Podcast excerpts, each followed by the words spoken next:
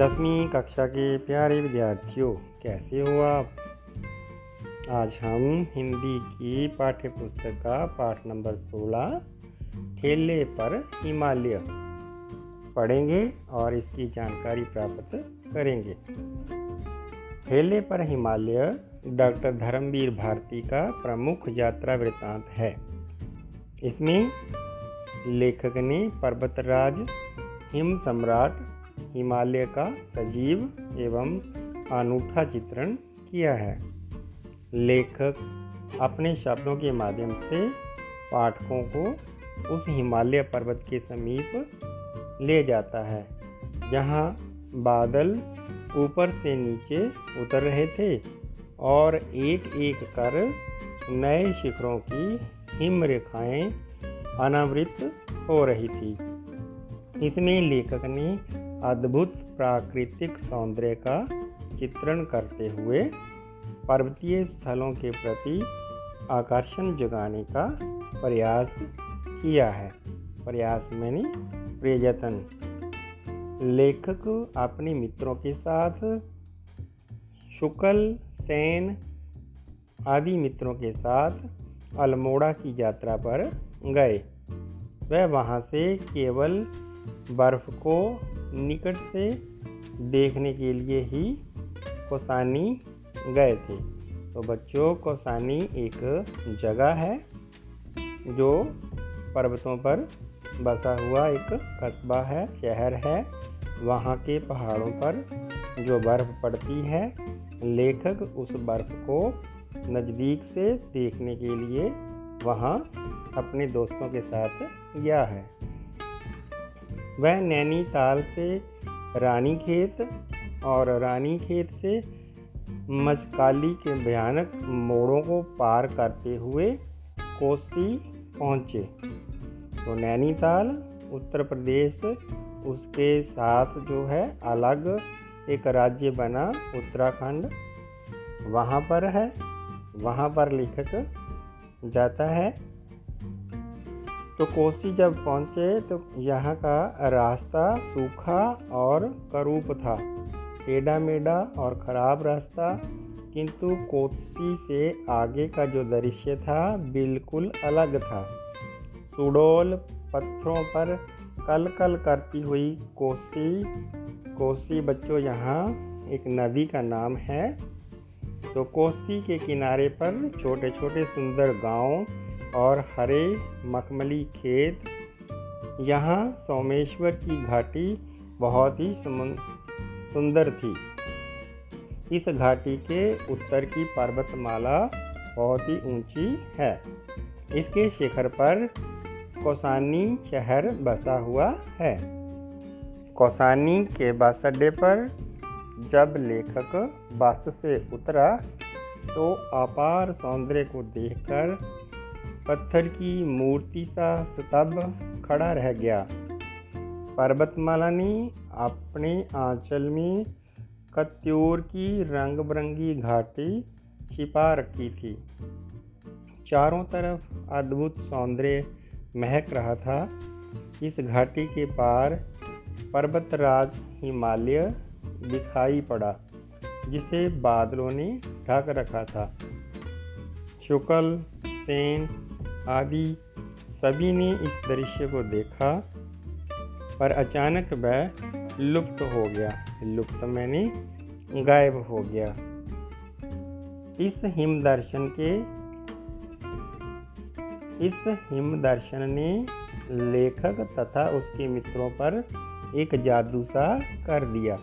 इसे देख सारी चिंता, निराशा और थकावट शुमंतर हो गई।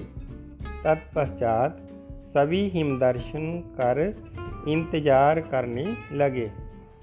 किंतु डाक बंगले के खान सामे ने बताया कि वह खुशकिस्मत हैं, जो उन्हें अचानक ही हिमालय के दर्शन हो गए थे।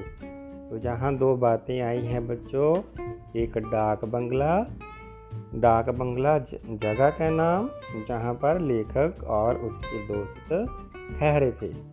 तो खान सामा, खान सामी ने बताया। खान खानसामा जोगा आगे उस जगह में मेहमानों की देखभाल करता है, जो खाने के लिए देता है, उनका ख्याल रखता है।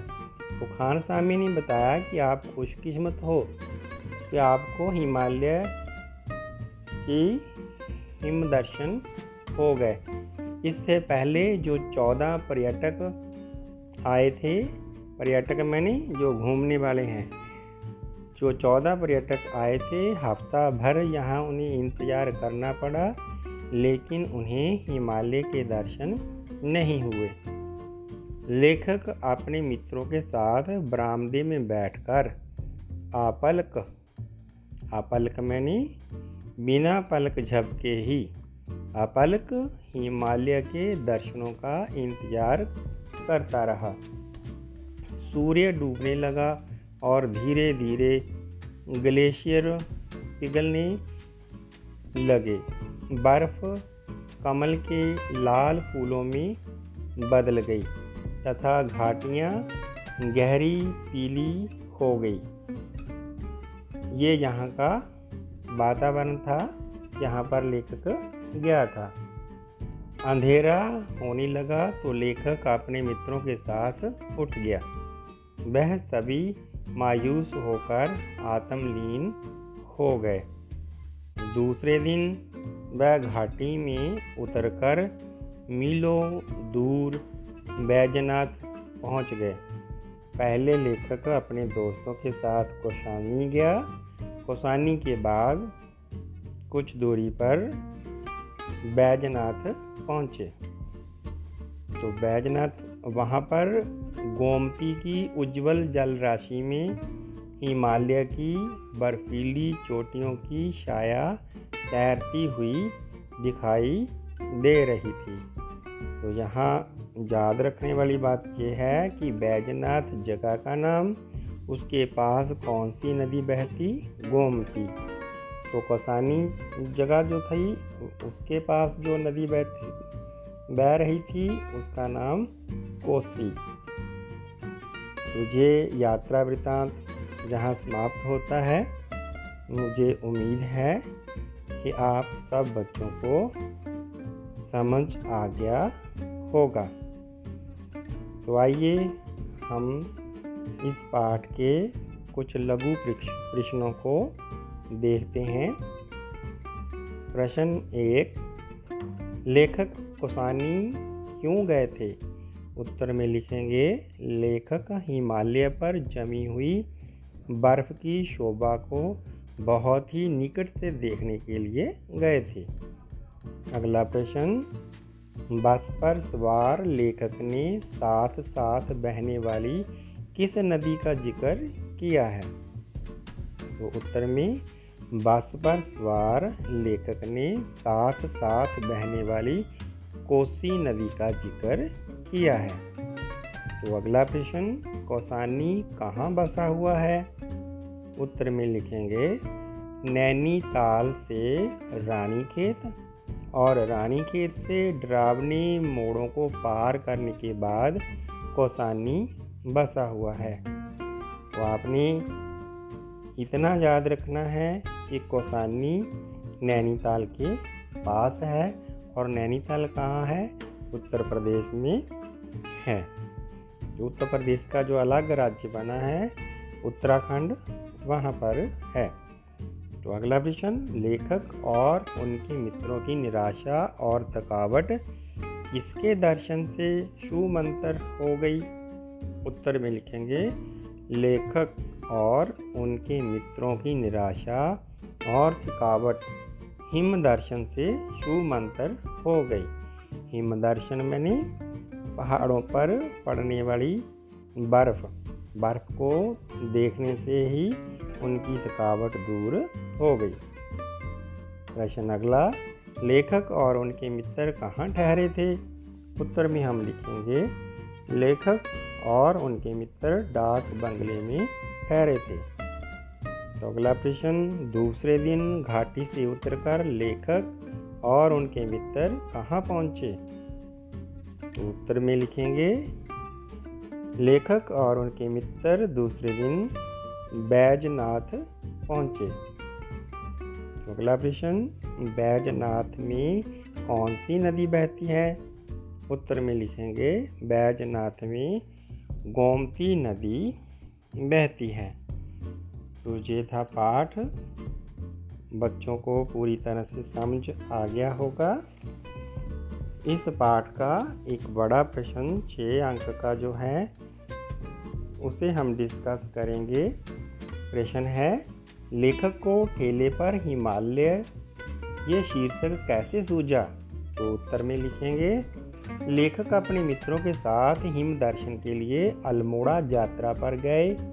लेखक अपने अल्मोड़ा वासी मित्र के साथ एक पान की दुकान पर खड़ा था कि तभी ठेले पर बर्फ़ की सिलें लदे हुए बर्फ़ वाला आया। उस ठंडी, चिकनी और चमकती हुई बर्फ़ से भाप उड़ रही थी। लेखक क्षण भर उसे देखता रहा। और उठती हुई भाप में खोया सा रहा। उसे ऐसा अनुभव हो रहा था कि यही बर्फ़ तो हिमालय की शोभा है। इसी शोभा को देखने लेखक मित्रों के साथ कोसानी गया था। इसके बाद वह सोमेश्वर घाटी पहुँचे, जो अत्यंत सुंदर एवं मखमली थी। इस घाटी को पार करके लेखक ने बादलों के बीच में पर्वतराज हिमालय के दर्शन किए। इसे बादलों ने ढक रखा था। बादलों की खिड़की से एक मित्र ने पर्वत पर बर्फ़ को देखा। तो इस क्षण भर के दर्शन से सबकी चिंता, निराशा, थकावट दूर हो गई। तत्पश्चात सभी बादलों के छंटने के बाद हिम दर्शन की प्रतीक्षा में लीन हो गए। किंतु सूर्य डूबने से धीरे धीरे ग्लेशियरों में पिघला केसर बहने लगा। बर्फ़ पिघलने लगी। इस प्रकार ठेले पर हिमालय शीर्षक सार्थक सिद्ध हुआ। तो पाठ को सुनने के लिए, समझने के लिए बच्चों का बहुत बहुत धन्यवाद। घर में रहिए, सुरक्षित रहिए, ऑनलाइन पढ़ाई करिए, अच्छे बनिए, ज्ञानवान बनिए।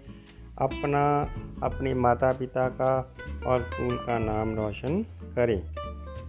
अगले पाठ की ऑडियो में मिलेंगे। धन्यवाद।